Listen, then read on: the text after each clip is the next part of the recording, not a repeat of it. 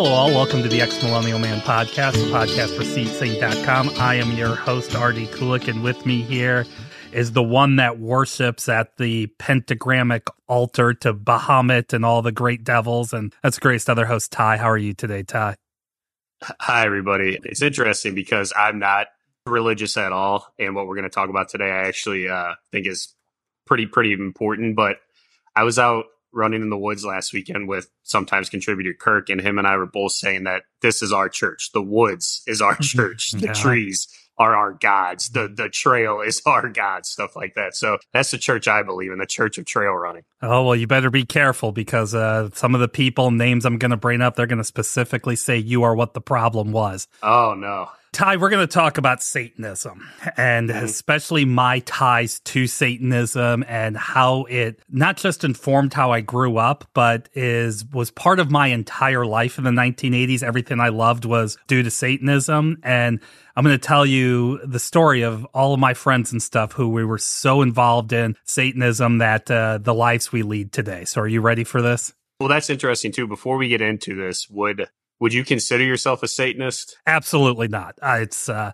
I Okay, believe well, no, I believe Satan exists just like the big bearded guy in the sky or the spaghetti monster or any of that stuff. Yeah. no, I'm just saying because I'm actively not religious and it's interesting because I'm I don't know if I'm like conflicted about this or whatever, but I don't necessarily believe in an afterlife, a heaven and hell or anything like that. And I don't I think you know the earth was created via Big Bang, not a person striking down. But I I don't know if agnostic is the right term. That's what I went by, but I don't know what I am. I guess is how I'm trying to. You know what I told somebody? I said it's arrogant for me to think that this is all an accident, and it's ignorant of me to think I'll ever know what created it.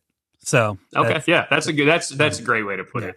That's the way I've always done. But no, I am talking about the satanic panic, gen- uh, most importantly from the 1980s. Now, I'm right now currently producing a series about the satanic panic. It's going to be probably I have 10 episodes written out. It'll be premiering later on this year. So this is this is a warm up. This is kind of an appetizer, but also to tell you I'm finding as we do these kind of weird things from our past, like the Cleveland Browns movies or the the War of the Worlds, or speaking of Satanism, Aphrodite's Child six six six.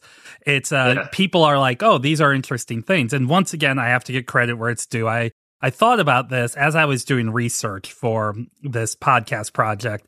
I came across one nine hundred hot dog. So they had a video of this this idiot, this Canadian idiot talking. and There was the video is called "The Games Children Play," and it's it's all about. And I'm going to get into this a lot in the second half about video games and heavy metal music. But it's all about how kids today don't love Christ and they don't read the gospel. Their gospel is video games that come straight from Satan. And he starts this video off. I, I'm not kidding you. In front of a school uh, playground filled with children, and he Yeah. says, Children today don't play outside. They're inside worshiping video games. And I'm like, dude, there's 30 kids right behind you playing right now. While you gonna say, so there's kids playing behind him while he's trying to make this Yeah. point. So this he was near the tail end of the so-called satanic panic. It really was about 1980 to 1990. A lot of people say more specifically 1982 till about 1987, but that was Hmm. prime growing up time for me. Yeah. I'm going to cover a couple of other stories in here that we are going to do later podcasts about, like the uh, the parental advisory sticker on music. So Uh-huh. Yeah. these all were kind of related. But Ty, let's go for a little history here Okay. thought to be around the 10th century of the Common Era, but the really first time we've ever really seen something related to what you may call Satanism in one way was in England in 1144. And there was a group of Jewish settlers in the town of Norwich who were accused of ritual murder of a boy. Now, this Hmm. boy was found in the woods and he had stab wounds, and it became this idea they called the blood libel that since the Jews killed Jesus, all the Christians of the time felt like every Jew was evil and they would associate the murder of Christians to Jews. So you had this blood libel, which is like the dawn of anti Semitism. Again, I said what, Wasn't 1144? Jesus a Jew? Well, come on, semantics. Anyway, yeah. Sorry, yeah. yeah. But you've always had this, even to this day. The only good thing about blue checks on Twitter now is you can go to the worst stories and see all the idiot blue checks, and they're all including their edge overlord, Elon Musk, is still out there pushing anti Semitic stuff, even though they'll say they're not being anti Semitic. But again, they found a dead boy and they blamed these Jews. None of it ever came about it. But since then, we've had this concept of the blood libel and this idea that, well, why are Jews killing Christians? Well, they're doing it for some nefarious evil purpose to Satan because Jews are evil. That's just kind of the thought process. It's a horrible thought process. It's an incredibly horrible thought process, but that's the genesis of this. Now, what we are specifically talking about, the 1980s satanic panic, really starts with a book called Michelle Remembers. I have read this book. I actually had to read it, it, I had to read this book in uh, for a class in college, and it is quite the banger. So the book was written by her and her uh, ther- uh, by Michelle or the Michelle of the book and her therapist, who he they eventually got married. Michelle okay. Smith and Lawrence Pazder. And what the book it's basically what's the best way to say it? They call it recovered memories. This was a big thing in the 80s where they'd put you under hypnosis and you'd suddenly remember all this stuff that you didn't know happened to you. I've heard that before. Yeah. Michelle Smith was had some issues or whatever, went to a psychiatrist. Uh, he was treating her for depression. She had recently had a miscarriage. He put her under hypnosis and basically said she started to scream for 25 minutes and talk about this tale of when she was a kid. According to Michelle, when she was five, brought through what they call a ritual, like a, a ritual torture or, or sacrifice or something. And her family was part of a satanic church where she went through a bunch of these, but one of them was this 81 day ritual where she was tortured, locked in cages, sexually assaulted by multiple people. She was forced to participate in human and animal sacrifices, rubbed with blood and alcohol, rubbed with blood of body parts of infants and at the end, the only thing that saved her was Jesus, the Virgin Mary, and Michael coming to stop the Michael the angel to come and stop everything. Makes sense, huh?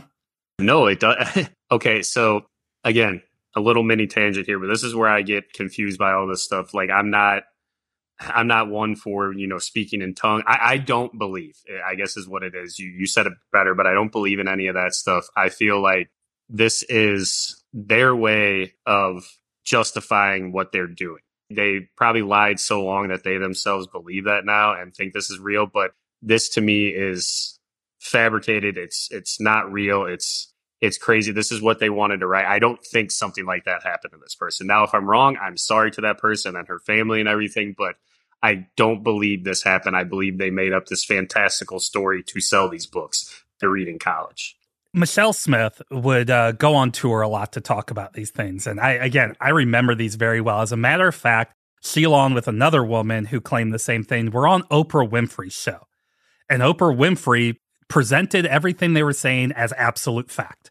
Look, I'm not here to dump on Oprah Winfrey, but the whole reason we have all this vaccine skepticism is because she brought on known scientific uh, expert, what's her name, from the dating show on MTV, and she was uh oh Jenny McCarthy. Yeah, Jenny McCarthy.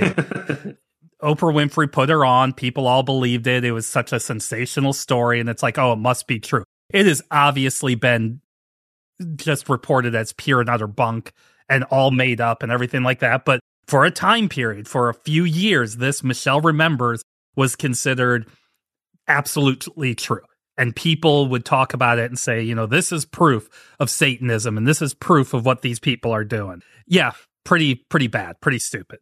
Well, I'm all for therapy. I've been going to therapy for 21 years now. Like I love it, but there is you've heard stories about how therapists will bend stuff to make it to get the patients to say what they want to say, what they want them to hear because it's all about you want to have your uh, what's it Andy Warhol said 15 minutes of fame. Yeah. I think this person wanted to have her 15 minutes of fame and she had a doctor who was willing to obviously, you know, engage in a relationship with her and then push this narrative of something that never happened. So that that's what drives me most nuts about these cultish re- cultish religious people who are just out there pushing their beliefs on you. And if you don't believe them, you're wrong. And this actually happened to me. It didn't happen. It, it, it religion drives me crazy. So that's that's how, how I'll put it. A little bit of a, and most people listening to this are going to understand what I'm saying, but just in case, there's especially Generation X kids. There's this concept they were called the latchkey kids. These were the kids that were left at home after school because both parents were working. Now, our mother, through most of my life, stayed at home, but it was pretty much when. I went to college all of my childhood she yeah. was home. But for the most part, you had a lot of these kids who, after school, were left to their own devices, so to say. I know a lot of you are saying, well, that's why society fell apart and we burned all the cities down in 1985 because a bunch of teenagers were left alone. So, yeah, obviously, no. But I think there was, and yes, I'm about to really bash down on the baby boomers for this one. But this is a time, too, where the baby boomers are starting to get into their careers and their parents, the so called greatest generation, may be like, Why are you going to work? Why are you not watching your kids? Who's watching your kid? What's going on? So there became this this hysteria, this panic that the kids were doing things that were were unsavory. And it was part of this guilt of the baby boomers that they couldn't be home for them. So you had to make up some excuse of why your kid's a jackass. But in their excuse was it's Satan that's why Michelle Remembers became such a, a, pivotal moment for this, as it gave them, and then along with Oprah Winfrey giving it credit, it gave them something to hold on to. Now, you also had at the time, television went from three networks to about 100 channels with the rise of cable. Then you also had at the same time the rise of video games. That, all that stuff I'm going to talk about the second half. With MTV, music was getting a lot more expansive, and people were seeing people on TV that didn't look like them. You saw people like Boy George or Rod Stewart, or you saw women being bitchy self confident, uh, like Pat Benatar or Joan Jett. So mm-hmm. society was radically changing. And this was also pre internet.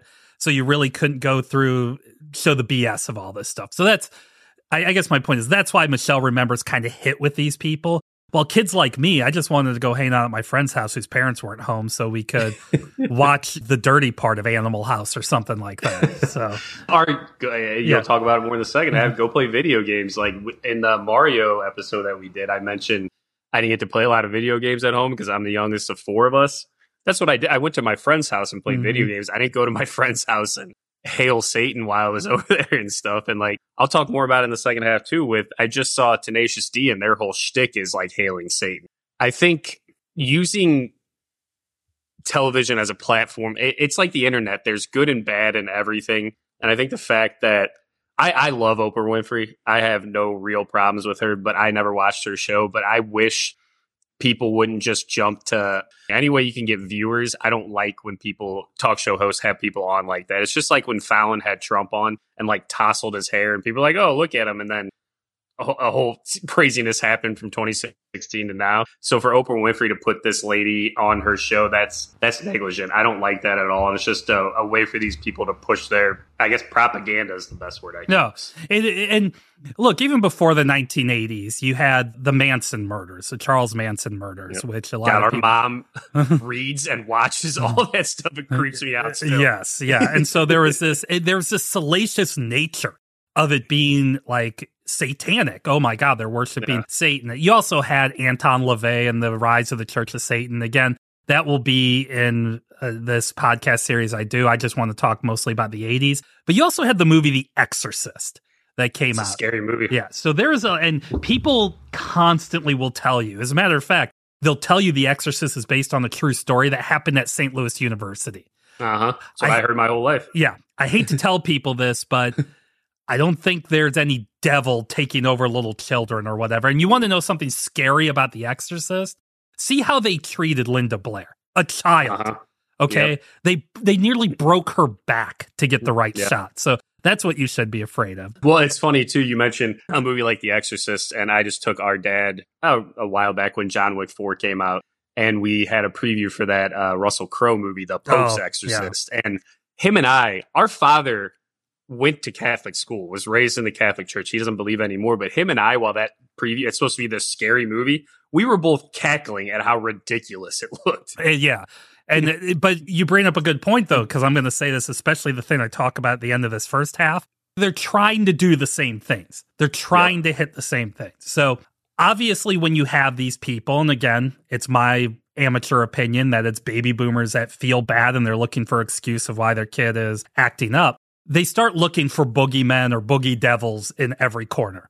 It's like Bart, I hate to tell you, but there may be a boogeyman or boogeymen in the house. Homer's eyes are all big when they tell him.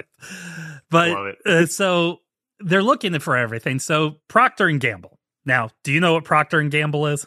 They make a ton of stuff that I buy in the store. Yeah. Soap, uh, Tide, brushes, uh, yeah, to Crest, I believe. I know that Procter and Gamble. You used to live near the building too. Not oh, yeah, yeah. No, no, I do. No, I was about to say it's a very well known Cincinnati company. It's been around a long time. Swiffer's, it's the largest consumer products company in the entire world and a lot of people my age will talk about, they'll remember this the Phil Donahue show, one of the original talk shows. In 1982, they had an episode where the president of Procter and Gamble came on and talked and everybody said if you look at the procter and gamble logo it's like this man in the moon crescent moon looking at all these stars and people are saying it's it's a satanic symbol the number of stars the moon all this other thing so the president of P&G went on Phil Donahue show he admitted that he's a Satanist. The company was founded under satanic principles, and they give a certain amount of money to satanic causes. And Phil Donahue was like, How can you say this? And he's like, I am the largest, we are the largest consumer products company in the world. There are not nearly enough Christians to stop our business. Pretty spectacular. Yeah. That yeah. entire story is BS. Oh, man. and to, th- to this day, there's a massive Snopes article about it, but people will tell you. Ty, I even before we did this podcast, just to make sure, I Googled or I went to YouTube and typed in Phil Donahue Procter and Gamble Satanism. It's no, it's never happened. But people will claim again and again and again.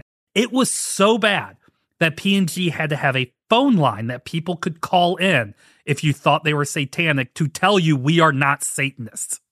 Oh my god! I mean, that would have been rad if it was true. But also, why do we? Why do we, these companies have to babysit people? If if they're Satanist, who cares? Mm-hmm. Are you going to stop buying soap? Are well, do other stuff like? And that's the thing. It's uh there was, I mean, other shows, Sally Jessy, Raphael, people would talk about this. They'd bring, bring people on. It got so bad to the point that Procter and Gamble flat out had to sue people. And Good. it took decades, but it's you, still to this day you can go out there and people will talk about the Procter and Gamble symbol and how it's satanic and how oh, do you know the CEO admitted that they were? No, he never did. because some there's an entire dollop about that just alone and every dollop's like an hour and a half long. It wow. is just but they had to find a boogeyman somewhere and it, the point i bring up about the procter and gamble thing is they will lean into their lie. It's like flat earthers. They will lean mm-hmm. so far into it that even though you could give them all the proof in the world you need, they will continue to lean into it and just say, "Well, you're you're brainwashed. You don't know." No, we do mm-hmm. know. It's it's here. There's it's not some proven. yeah. There's not some great satanic plot to cover up Procter and Gamble role in the church. It goes. I remember my wife saying this about the moon landings. She's like, "There are." Tens of thousands of people involved in that project. And you're telling me every single one of them would have stayed quiet? Exactly. Like, imagine the payout that would have taken are the people who think 9 11 was an inside job. Mm-hmm. Like, this some somebody would have said something by now. Yeah. And I love that you bring up flat earthers and like the the alt right conservatives and all this stuff. It's when you do press these people on it, you're exactly right. Their response is, "Oh, you're part of the woke mob, or mm-hmm. you don't get." And it's like no, I'm giving you facts and you're coming back with non-facts. Like it's, I don't know. It drives me nuts. It's the people. It's like it, you mentioned off mic how this would kind of trigger me, and it has because this is like the QAnon stuff that's mm-hmm. happening. This is like the January 6 rioters and stuff. Like these people don't want to believe facts; they just want to believe what they believe. And when you push them on it, their response is to you know, fight, not have a conversation with you, but fight with you about it. And that's what drives me nuts about stuff like this. Now I'm gonna I'm gonna end this first half because I'm doing a lot of the darker stuff here in the first half. I'm gonna do the more ridiculous stuff in the second half. Watching Last of Us in my house. You're telling me about uh, dark stuff in the uh, 80s. Come on. Yeah. Over twelve thousand documented accusations of ritual satanic abuse in the 1980s alone. Over 12,000. The number of allegations that were found to be true are infinitesimally small. Maybe one or two out of 12,000. That's what people did is they constantly turned around and they would find a, any issue out there, they would find Satanism somewhere. People not have anything better to do. These people are complaining that you're not watching your kids. Go watch your kids instead of putting lawsuits out there Yes. all the time. Well, let's talk about the big one, the one that helped kick a lot of this off, but probably ended the whole thing. It's called the McMartin preschool trial. Okay. I don't even know what that is. So the McMartin preschool, it was a daycare, and this was in the uh, early 1980s, 1983. A mother, a son of hers had painful bowel movements. And so she asked him what was wrong. And there's a lot of different issues, one way or the other. The McMartin preschool is a family run daycare. Finally, she, co- according to a lot of people, she coaxed out of him that he was being sexually abused at the school. And Ugh. then you take along things like Michelle Remembers and all this other stuff. She decided it was part of some massive satanic ritual. He, her son was part of a satanic ritual. So she went to this was in uh, the Los Angeles area, and so she went to the district attorney, and the district attorney Ira Reiner, who again, 1983, they're all in this stuff, is like, okay, I'm going to make a name for myself, and I am going to bust these people. There were over 200 people that were charged in this uh, Wow. in this case, and like I said, it started in 1983. As a matter of fact, one of the first things the DA did is sent a letter out to every single parent. Okay. None of them knew what was going on, but the DA, and I'm going to read part of this letter. Okay. Says the department is conducting an investigation vi- involving child molestation of, of da da da, an employee of Virginia McMartin's preschool, and he was arrested on September 8th by this department, or on September 7th by this department. The following procedure is an unpleasant one, but protect the rights of your children as well as the rights of the accused. This inquiry is necessary to complete in an investigation. And then it goes in, it says, Your child was here. You need to come to us. We need to talk with your child about whether or not they were abused. So you're a parent with a kid in a preschool, and all of a sudden you get a letter that says, one of the people's been arrested for child molestation. Taking my kid out of there immediately, Yes. even if I don't know. Yes. That's the whole guilty until proven innocent thing. Yes.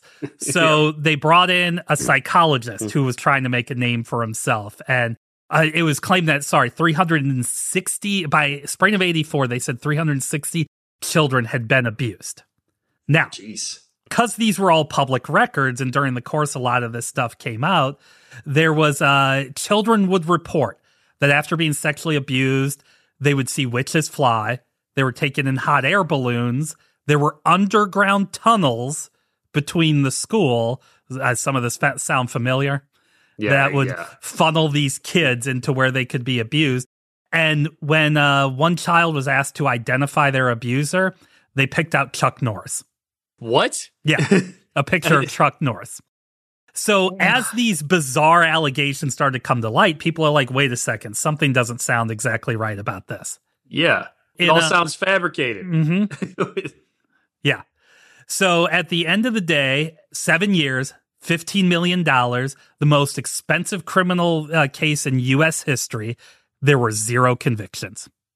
People got their names dragged through the mud because some people wanted to try and claim this was a Satanist type deal. Well, so I mean, the, Mm, I was getting Wizard of Oz vibe from Yeah, what you were telling yeah. me, dude. Like that's the school was closed down, dismantled because it was an evil, evil place. Years later, almost all the children have completely retracted their allegations of abuse. This uh, Ray Buckey spent tons of time in jail. He'd been jailed for five years without ever being convicted of a crime. you don't blame a kid when you give them the car keys and let them drive. You blame the parent. This is Mhm. all on the parents. Mm-hmm. A hundred percent on the parents. Yeah. What did they what did they expect to gain out of this? Do they think daycares have just endless income that they can give out to people? it completely destroyed. I mean, destroyed every. It destroyed Ray Buckey's life. The guy there, five years Yeah. in jail, never convicted of anything. Oh my god. And one of the horrible. prosecution's main witnesses was a person he shared a cell with, so another, an actually convicted criminal. And they used his testimony because he said, "Oh yeah, he admitted it to me that he did it." No, he never did. No. But they and the New York Times and the media, whenever they covered it, it was all about how bad the daycare was. I bring that one up because you had Pizzagate and you had these people saying there's a pizza place in DC that was funneling children yeah. for for Ridiculous. Hillary Clinton and all these other people. Do you know what the pizza place and the daycare had in common? There were no tunnels. okay. yeah. And in the Pizzagate case, a guy went into that pizza place with a gun demanding to see the tunnels. Jesus. That's so, horrifying. So this crap, these QAnon idiots are playing the exact same thing in the 1980s that destroyed people's lives, destroyed people's businesses, made people, made children pawns in just these terrible things, all because good Christians think they're defending Satan or whatever. They're the damn well, and they're the damn evil ones, not Satan. Well, I was going to say, and spoiler alert, all these quote unquote good Christians aren't good Christians. Look at your cult leader Trump. He's been accused of sexual assault multiple times. Look at uh Lauren Boebert, Little Miss, I'm family person, hmm. filing for divorce yesterday. Look at all the hatred that Marjorie Taylor Greene and that Matt Gaetz spew out of their mouth and Ron DeSantis. All these people aren't these good Christians that all these alt right conservatives think they are. Hello, all. This is RD. I wanted to talk to you guys about a, another podcast that I do work on called High Heels in Politics. It's hosted by Marianne Christie, who I work with here in Southwest Ohio.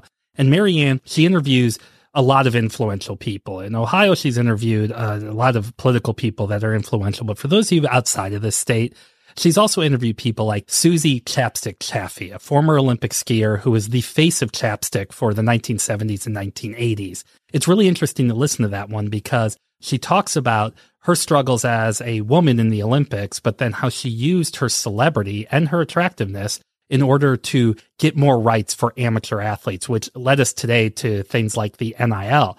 Also, Susie was very instrumental in Title IX, which we're celebrating the 50th anniversary of. But it's not all just seriousness. Uh, Marianne has also interviewed the Naked Cowboy, the New York City icon that's been out there. Simon Leis, who a lot of you may know if you've ever seen The People vs. Larry Flynt, he was the guy that arrested Larry Flynt. He also arrested Jerry Springer when Jerry Springer was a member of the Cincinnati City Council here. So I encourage you guys go to Spotify, Google, Apple, go search High Heels in Politics, follow, subscribe the show. Marianne comes out with a new one every week and it's an incredibly great conversation. And if you're interested or know anybody that may be on high heels in politics, just go to the contact page and talk to us. So let's get back to the conversation.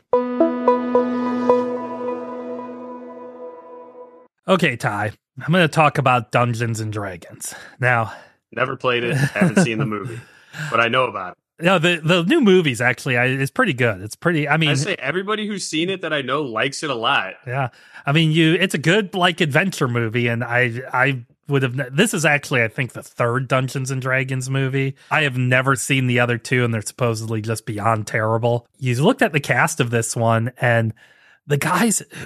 I think it was a directing team but they did something else which was pretty successful. But anyways, um, yeah, yeah.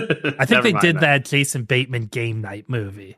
I think oh, that's. Oh, that was. Supposed, I never saw that, but that was a, that got good reviews. Yeah, no Dungeons and Dragons. I'm not. I, one day I'll maybe do a podcast about it, but very, very in a, a 30 second elevator pitch was a game made up by this guy Gary Gygax is mostly known for making it up, but a few other people. He's from Wisconsin they sat around and they had like little miniature medieval guys and they wanted to make a game on how they could fight each other. And they had these weird dice, not a normal six sided dice. They had a 10, a sided, a four sided, a 20 sided, and they would make up these different rules. And it was basically, it's just BSing. It's just sitting down, making up a story mm-hmm. and saying, hey, the uh, the monster's coming up to you. What are you going to do? Well, I'm going to swing my sword. You roll a dice, and if you do well, your sword hits. If you don't do well, you go up and you give the monster a hug. I mean, whatever, whatever the dungeon master s- supposedly makes up. It became Dungeons and Dragons became really big in the early 1980s. Again, my almost myself and all of my friends, I'm the exact right age for that. Mm, That's yep. what we played. By the time you were there, it had kind of fallen out of favor for a variety of reasons but one of which is a woman by the name of Patricia Pulling. Okay. Patricia Pulling had a, an absolute horrible tragedy that happened to her in June of 1982. her son shot himself in the chest, killing himself. Ugh, that's very bad. So Ms. Pulling decided that she was looking for why, what happened, and decided to focus on Dungeons and Dragons. She thought he killed himself because he was playing this very immersive imaginary game and he got too involved in it. It became his reality. When his character died, he killed himself. So she filed a lawsuit against uh, the create against Gary Gygax, TSR, and the creators of Dungeons and Dragons. And then she created an organization called BAD. Now, BAD, B A D D, stands for Bothered About Dungeons and Dragons. Okay. Uh. BADD was one of the preeminent anti satanic groups out there because not only did they go after Dungeons and Dragons, they went after television, they went after music, they went after video games that were coming about. They would have books that were out there. She was on 60 Minutes at one time talking about how bad D&D is. Now, for comparison, 60 Minutes also had Gary Gygax on, and it was I think most people walked away from that and is like, okay, this is this is just stupid. But yeah. it started this whole idea that this game, this fantasy game, was creating Satanists. I'll talk a little bit about my experience with it at the end here, but I'm still alive here, and I have uh, yeah. plenty of characters that have died. So, and, anyways, in a situation like that, and that is a horrible, horrific tragedy, I wouldn't wish on anybody. But I think in a situation like that, you try and it, the kid was probably depressed, going through something that they didn't know about. But to just grasp on anything as to, well, it wasn't my fault or their fault, it was something else. And that's, that's almost as tragic as a tra- tragic event that happened to her mm-hmm. in her life. I'm also now going to talk about a young man by the name of James Dallas Egbert III. Okay. Mm, I have no idea who that is. yeah. He was uh, born in 1962 in Dayton, Ohio. So not far from here. He entered Michigan State University at the age of 16 because he was a computer oh. science prod- uh, prodigy. Okay. Before he had gone there, though, again, being a very, very intelligent child, he was very lonely, had disappeared a few times, had attempted suicide, was thought to have depression, was addicted to drugs in a lot of ways, and a lot of people believe that he was a closeted homosexual. So, all of these things, being a super smart young kid who was lonely on drugs and possibly gay, did not make for a a healthy life. Okay, it's not easy. Yeah, going through all that. So while he was at Michigan State, he one day he they they couldn't find him. He just uh, disappeared, and they found the suicide note, and he then in the suicide note, he said he was going into the university steam tunnels, these tunnels underneath Michigan State. He took a bunch of drugs, was going to commit suicide, but he survived. And he woke up the next day and he went to go hide in his friend's house. While he was gone, while he disappeared, though, there was a, a private investigator. They wanted to find him. They, his family or somebody hired him and said, you know, our son's disappeared. He has all these problems. Can you go find him? And that private investigator noticed that uh, that uh, James here played Dungeons and Dragons. And so he okay. came up with the idea that he was playing Dungeons and Dragons, decided to go down into these sewers because they were like a dungeon, and he was going to go fight monsters because he had become so involved with the game. And that's why he disappeared and probably eventually died. Like I said, he did not die. But this no. story became huge and everybody talked about here's a young up and coming kid who played D&D don't all those other problems ignore those but this is what caused him to kill himself. Well like i said he was found alive about a year later. It was almost exactly a year after the story broke. He shot him and killed himself. And it was basically a lot of people thought along with all of his other problems just this quote unquote hoax of his original death just pushed him over the edge to ignore all the other stuff and focus on this board game that uh, the whole cliche. Well, uh, before people yell at you, Ty, it's not really a board game, but okay, I, am sorry. Again, I've never played, but the whole idea it it's people trying to find something else other than he needed therapy. He was going through a lot of stuff. It's not this game that he's playing that's making him go into these tunnels because he thinks it's a dungeon. Like I get the whole idea of you've heard stories about uh, Val Kilmer playing Jim Morrison, and he got so wrapped up in the character that he literally thought he was Jim Morrison, but he was okay eventually because he sought therapy and and took care of all that stuff. So I just think to to to grasp onto something like a game like Dungeons and Dragons and make that that, that person's whole identity is uh, identity is unfair to that person. Nobody really got to know who that kid was. They just decided, oh, they were playing Dungeons and Dragons. That's why they killed themselves.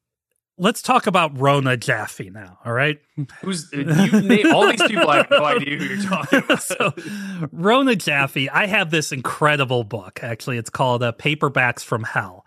during the like 60s, 70s, 80s, there was all these like trade paperbacks of just like kind of trashy novels. I mean, there was things mm. like Flowers in the Attic and stuff like that. Oh, that book is creepy as hell. but Rona Jaffe, she she was one of these writers, wrote these kind of like pulpy type novels and things like that. And she took the story of James and him disappearing underneath uh, Michigan State and all that stuff, and wrote this book called Mazes and Monsters and it was basically about these college kids that got way into Dungeons and Dragons that one of them, the main character, essentially loses his mind. So the book was a big hit. Rona Jaffe was a pretty well known, uh, well known author. Then they decided to make a movie out of it. And this movie took a actor who had been in bit roles here and there and uh, cast him in his first leading role, and that is Tom Hanks who I refer to as Odom Shank now all the time. Thank you, Simpsons, for that great joke. so this was a made-for-TV movie. And as I talk about this, again, I'm going to talk a little bit about myself, but Tom Hanks plays Robbie Wheeling, and they're at fictional Grant University. And they have a friend, they have a group of friends that already have some kind of problems, but they come together to play this game, to play this fantasy role playing game called Mazes and Monsters. Robbie, he strikes up a relationship with a girl and he starts having nightmares about his like brother and stuff like that. And he starts getting really really into the game and he thinks he starts halluc or he starts hallucinating. He's looking for a monster called Gorvil and at one point, he finds himself in New York City. This is Tom Hanks, by the way. yeah, I, I, keep thinking of like Castaway and uh, uh, the the boat movie, I'm the Captain Now movie, and stuff yes, like that. Yes. So he goes to New York City, and a guy tries to mug him, but he thinks Robbie, Tom Hanks, thinks it's a monster. So he takes his knife he, that he has, which he thinks is a sword now, and he stabs the mugger and then okay. he sees himself in a window covered in blood while people in New York are just walking by thinking, hey, why is that dude covered in blood? And he's like, oh no, I did something bad. And so he calls his friends and they're like, we're going to come get him. But he's like, no, I can save myself. I got to go to the two towers and jump off and cast a spell and everything will be okay. So the movie ends with Ugh. him at the World Trade Center getting Ugh. ready to jump off and his friends. Ty, I remember watching that scene. I remember that scene, which makes me think Jeez. our parents are like, this idiot kid of ours plays Dungeons and Dragons. Maybe this will set him straight. I don't know if it's that. I just think our mom and dad are like, yeah, watch this movie. I don't care what you watch. But yeah, yeah. That is okay. So my question for you involving Tom Hanks, to be a little bit lighter about this, mm-hmm. which role is worse, this one or him playing Homie and Elvis? Which I've only seen part of Elvis, and that role in Elvis, he is I love Tom Hanks. He is unwatchable in that movie. I told this to somebody after I watched Elvis, which I have a weird appreciation for because that movie it, is trash. It's trash. not a good movie. That's what I'm saying. It's not. But you know what Tom Hanks did? He made a choice. And he stuck with that choice. but he's unwatchable in the movie. Like that fat suit he has on, oh, that yeah. accent he's speaking with. No so you think Elvis is better than this movie?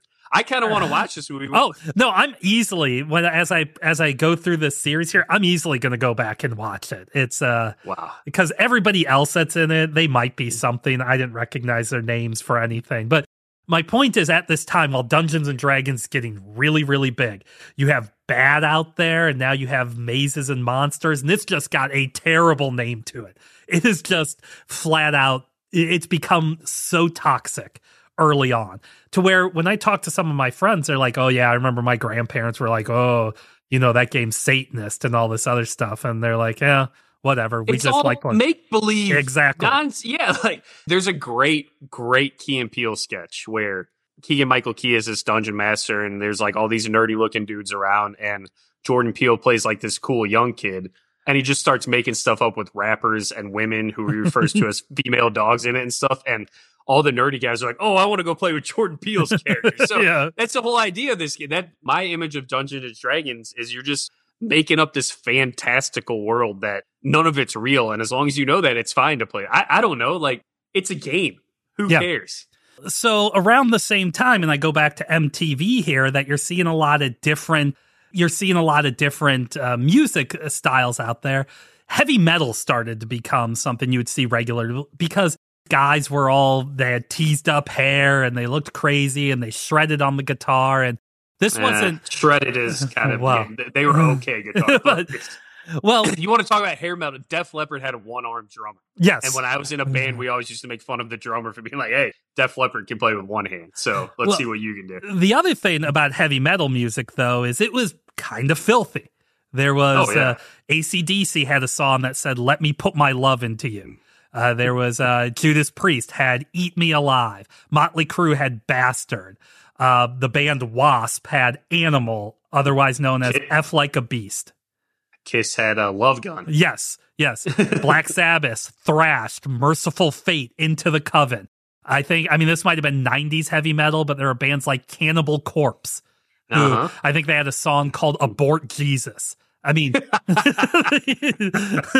oh, that's hilarious. I know I know that band, but I didn't know they had a song. yeah, it's it's so, so my point is heavy metal was out there. And then on top of that, and this is going to be for another podcast, you had Tipper Gore, the wife of Tennessee Mhm. Senator Al Gore, who read her daughter a copy of Purple Rain and came across the song Darling Nikki and decided music was too filthy for children that parents had to step in. And heavy metal was at the forefront of all of this stuff. I mean, there's famously Dee Snider at the Senate hearings, but everybody's like, Yeah, well, oh, this yeah. is leading kids to Satanism. Or you had the, I mean, this even goes back to the Beatles. You play the records backwards and they have satanic Yeah. messages. There's an episode. Or as The Simpsons said, there's a great uh, curry recipe that Paul Yes. McCartney put in. Maybe I'm amazed. yeah. or I don't know if it was curry, it was some kind of food recipe. Lentil soup, maybe? Yeah. It was a, a ripping, nerds will give me on that. it was a, a ripping lentil soup. That's right. Okay. so and you would talk about people would talk about uh or you would hear people talk about subliminal messages was there Superliminal? yeah join that's what i was saying join, Join the, navy. Navy. So- All right. you want to talk about some people making fun of it my my favorite gi joe there was a cartoon uh, there was an episode of the cartoon where there was some monster and they had to lure it back into the sea with some chant.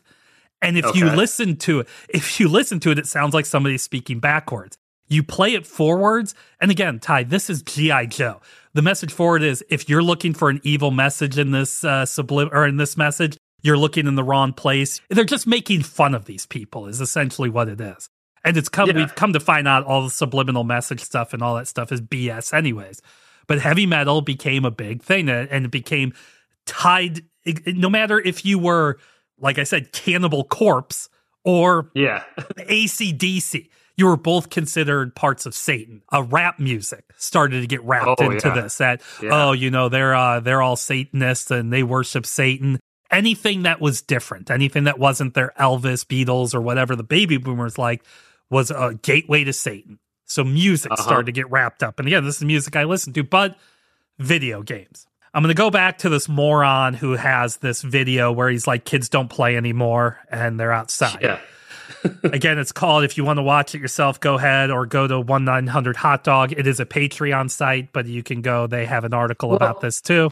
I do want to say something about the music stuff because I, I love hip hop, as you well know, and everybody who listens to this podcast knows. And I think the whole idea of parental advisor that Satanist is like, I believe Two Live Crew is brought into this somehow, which is hilarious Yes. because all Two Live Crew raps about is sex. Yeah, So I don't know how that's Satanist at all.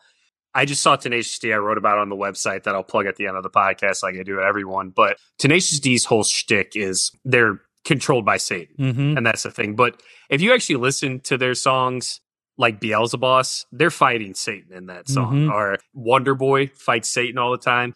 But that's the whole shtick, and I feel like Tenacious in fun of the music that you said that all these people, including Tipper Gore, were so against that. Like, oh, you can't listen to Metallica because they're devil worshippers. Are like Black Sabbath? Are you are you kidding me? Just because their name is Black Sabbath, you're going to think they're like they wrote one of the greatest anti-war songs ever in War Pigs. Like to me, to put music in this whole category is I despise Marilyn Manson, the person. Hey, he shouldn't be allowed to do what he's doing, but the fact that he was blamed for Columbine still bugs me to this day. So for people to you again, this is an excuse to try and push whatever agenda you have. Music is not the issue. Music mm-hmm. does not make a Satanist. I don't know how much clearer I can be about that. It's, Sorry, I no, yeah.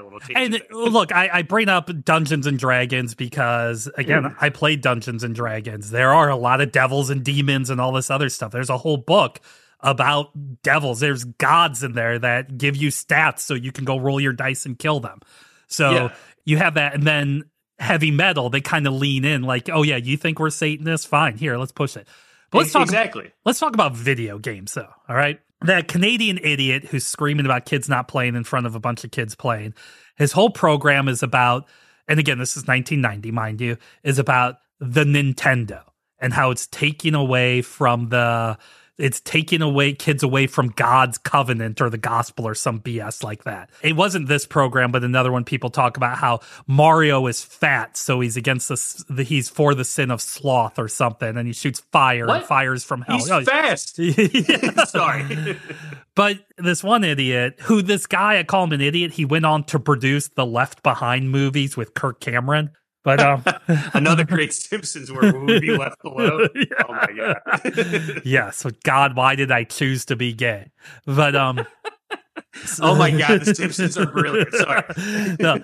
So he talks in particular about video role playing games, things like Final Fantasy, or one was called, I think, Dungeon Crawler, Dungeon Monster, I don't know, something like that.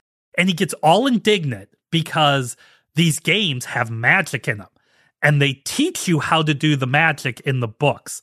And what I think he means by teaching you how to do the magic is it tells you to press up on the D pad and press B because it's teaching you how to play a video game. Yeah, but th- this guy's how all. How are you supposed yeah. to find out?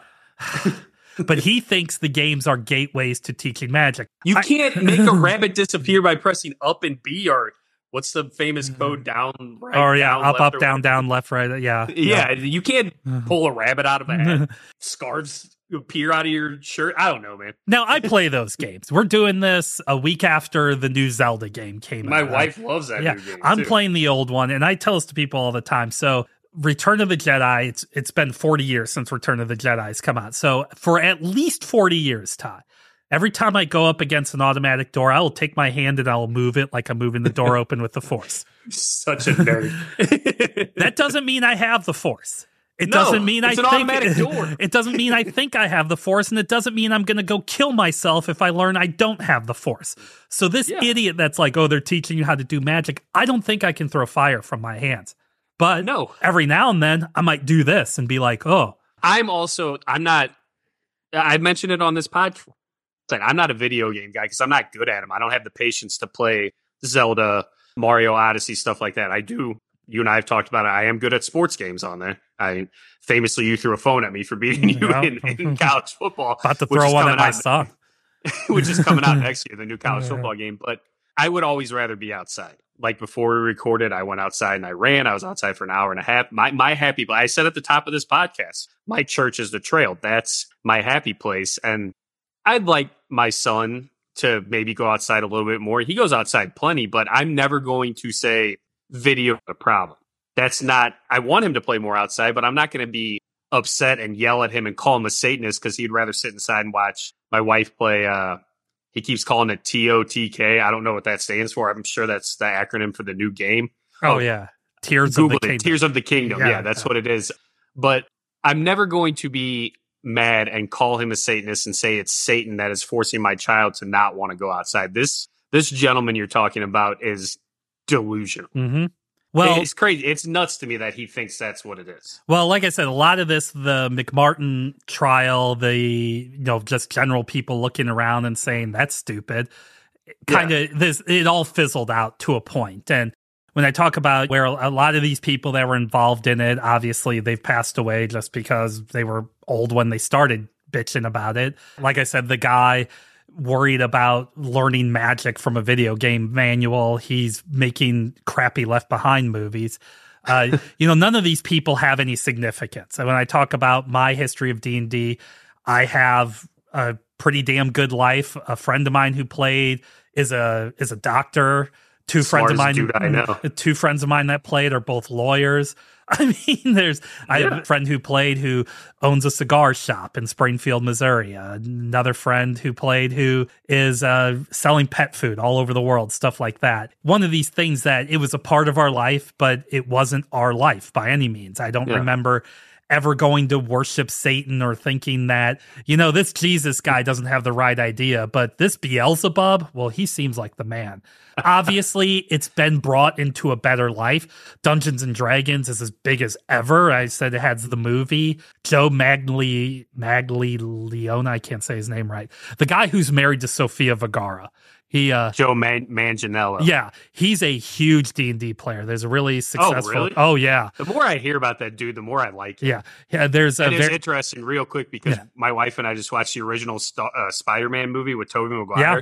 The fact that that dude's supposed to be a high school student is hilarious. Yeah. Anyway, yeah. Oh, and he played what Crossbones in the Captain America movies. That's a no, that's a different guy. Oh yeah, you're right. You're right. I'm thinking. Yeah. Oh, you're right. There's a very successful podcast, Critical Role, about D and D. That's big. Heavy metal music is still out there. It's uh, Mhm. Tom Hanks is didn't jump off the World Trade Center, and he's out there doing terrible, terrible, terrible. Tom Parker, you know, His his choice was bizarre. yeah. But uh, the point is, all of this stuff. Now, again, the reason I bring this up and the reason why I'm doing this series is everything I talked about here and the ridiculousness of it. The tunnels underground, the drinking of blood, the the ritual sacrifice, all that stuff. Ty, I'm fairly active on Twitter and I go right after people. And I'm probably called a pedophile at least once a week. Oh, that's you're Peop- not. No, So, no. yeah. people the pizzagate thing the qanon stuff all this it, it never disappears if you don't support donald trump you're a pedophile or you drink blood the idiot that played jesus in mel gibson's torture porn movie is talking about how people are drinking children's adrenal glands to stay He- it's my he point also signs JC for his yeah yeah Jesus Christ. Come yeah on. so Talk about somebody who's lost in a role that they played. And procter and gamble settled their last satanic lawsuit in like 2007 okay it's the the point is it's funny to laugh at it's funny to look at but we need to when we see when you hear these people talk about this pedophile reign around the world or the drinking of adrenal glands or whatever i know i'm getting it wrong but i don't care to get it right they're trying the same playbook that they tried in the 1980s. And granted, there may not be an Oprah that's going to platform them right now, but just know. I, I think my point is this is my PSA. Just know that this is what these idiots are doing, and they're idiots because Well- everything we talked about for an hour, Ty, is so stupid. Yeah. We- Well, and just do what Jordan Klepper does and Yeah. call him out on their BS. Jordan Klepper is fantastic at. I mean, he goes into the belly of the beast. Like he goes to where these crazy people are, but he quite he pushes them. And when you see them in a corner that they can't get out of, it's gratifying. I guess this is the right Yeah. way for me because they are so stupid that they don't even know what they're talking about. Yeah. Well, Ty, if somebody needs to find you to to start up their new version of BADD, we'll call it Zad. I'm not Zelda is bad or something like that. Where are they going to No. find you? I'm not those people to contact me. Other people who want to make fun of those people contact me at uh, Instagram and Facebook. I'm not on Twitter, but Instagram and Facebook, Ty Kulik, T Y K U L I K, all lowercase. More importantly, I mentioned it a second ago. Read my stuff on SeedSing, S E E D S I N G dot com. Pop culture, sports, any type of stuff. I write all the stuff on there for that. Check that out. I was just on an episode of Chucklehead Chat that dropped. Uh, check that podcast out. I've been on, um, I think, four or five other ones. My buddy, our buddy Glenn Adams hosts that. It's a really fun podcast to do. Most importantly, though, listen to me on this podcast, the Ex Millennial Man podcast. Rate, review us, tell your friends about us. Check out our Patreon. And as always, we need better gun reform in this country, and Black Lives Matter. yeah, I uh, repeat all that. Seedsing.com, ex millennial man. I didn't really talk about it on here, but the old uh, comic strip Bloom County does a great job of just basically talking about how absolutely stupid. And he was writing this comic strip at the time about how absolutely stupid the whole thing is when they created a heavy metal band called Deathtongue Mm. And everybody was like, no, that's evil. That's Satanist. Mm. So he changed it to a more wholesome name called Billy and the Boingers. And I mean, that's really, I mean, that's how, th- look, we knew it was ridiculous then. It's ridiculous now. That's all I'm trying to say. Yeah. So, well, and also go watch uh, Metalocalypse. Oh, yeah. great, yeah. A great cliche like take up of, of death metal bands. Yeah. If I got the Cannibal Corpse on Abort Jesus Ron, then I'm giving somebody a free one out there. So I was going to say that that song needs to be made if, they, if somebody hasn't made it yet. Yeah. So with all that being said, we thank you for your ears. Anything else that you use to listen to the Ex Millennial Man podcast? Remember, we're here every Saturday for free wherever you find their fine podcasting shows.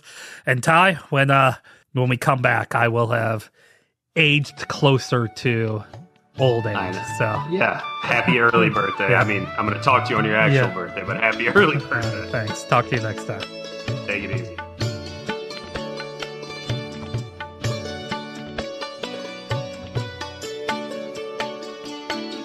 क्षणाक्षणास पूजिले अथांग स्वप्न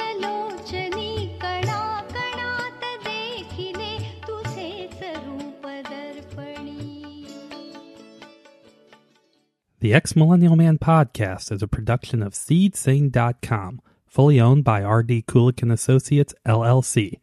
Producers Ty Kulik and Ryan Kulik. Adequately engineered by Ryan Kulik.